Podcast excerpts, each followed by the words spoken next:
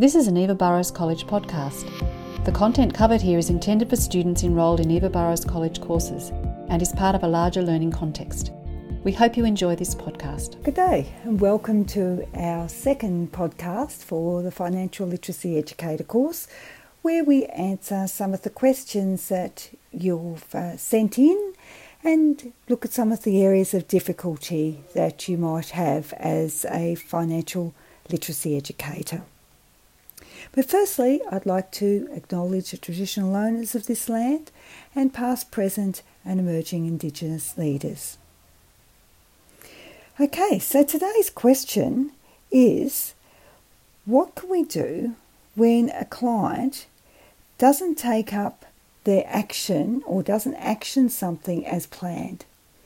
So when we see clients, we look at what their situation is and what their goals are and look at ideas that can help them and work with them to come up with a plan that they can put in place. But sometimes they'll come back and so much of that plan just hasn't gone ahead. And that can be quite perplexing because we've worked with them and we've looked at what makes perfect sense to us. Often we're in this sort of work because we have life experience and we've studied in courses such as this to come up with really good ideas to help people in financial difficulty. And we've suggested some of those things and we've investigated them and the client said, Yeah, I'm going to do that and I put that down in my action plan of what I'm going to do. I'm going to go ahead with that. And yeah, when it doesn't, when they come back and it hasn't happened, it's sometimes, oh dear, okay, what do I do now? So, one of the things that can help answer this dilemma is strengths based practice. It's a type of practice where we look at what the client has rather than what they don't have. Because when the clients come to us, it's often about, oh, well, I haven't got enough here and I've got this I'm not paying and that I'm struggling to save for. And it's a lot of looking at where the gaps are and what the needs are. In strengths based practice, we look at what the strengths are. So they might be financial strengths, such as, wow, you've got superannuation. Wow, you've got a steady job with some income there. Great, you've got somebody helping out with board. You've got some things that you're selling. Fantastic.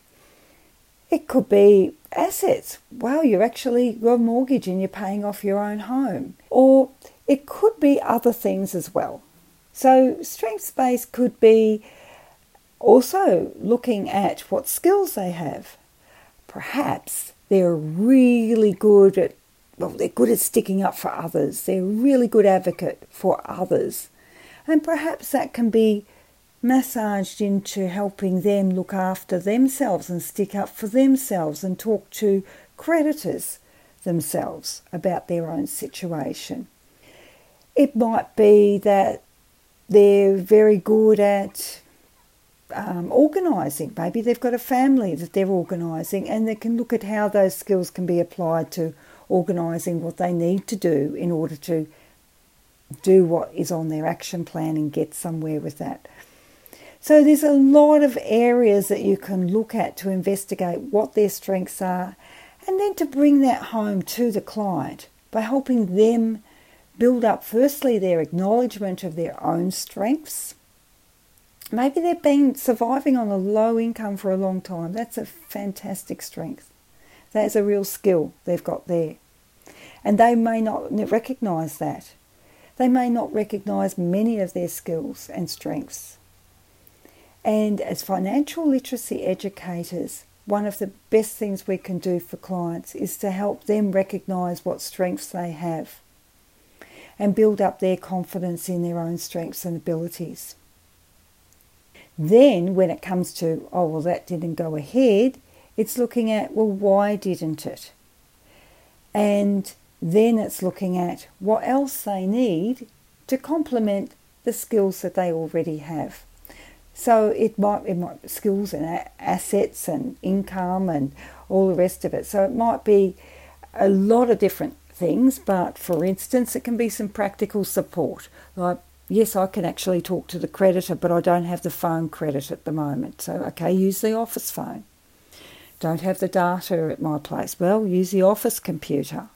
You know, there might be some really practical things that you can sit there with the client and assist them doing, not because they may not have the skills, but they don't have the actual physical ability. They don't have the computer. They don't have the phone. But it may be that they don't have the skills. They feel like, oh, I can't talk to someone about my situation. So maybe they're on the phone for a little while and then we take over the phone when it gets to the stage where they need somebody else to speak because it's getting too upsetting for them. And that slowly, bit by bit, they get more confidence that yes, I actually did make most of that phone call to that to that uh, you know electricity provider, for instance. So strengths based is looking at what they have, and we often look at what they don't have, and matching those two things together, looking at what they don't have, what they need, and then what strengths and abilities they have is very, very important so that you can match what they are going to do with what really works for them as individuals. It's getting to know the client, as we've said before, it's really important to know them, not just what their needs and wants and goals are, but also what their strengths are.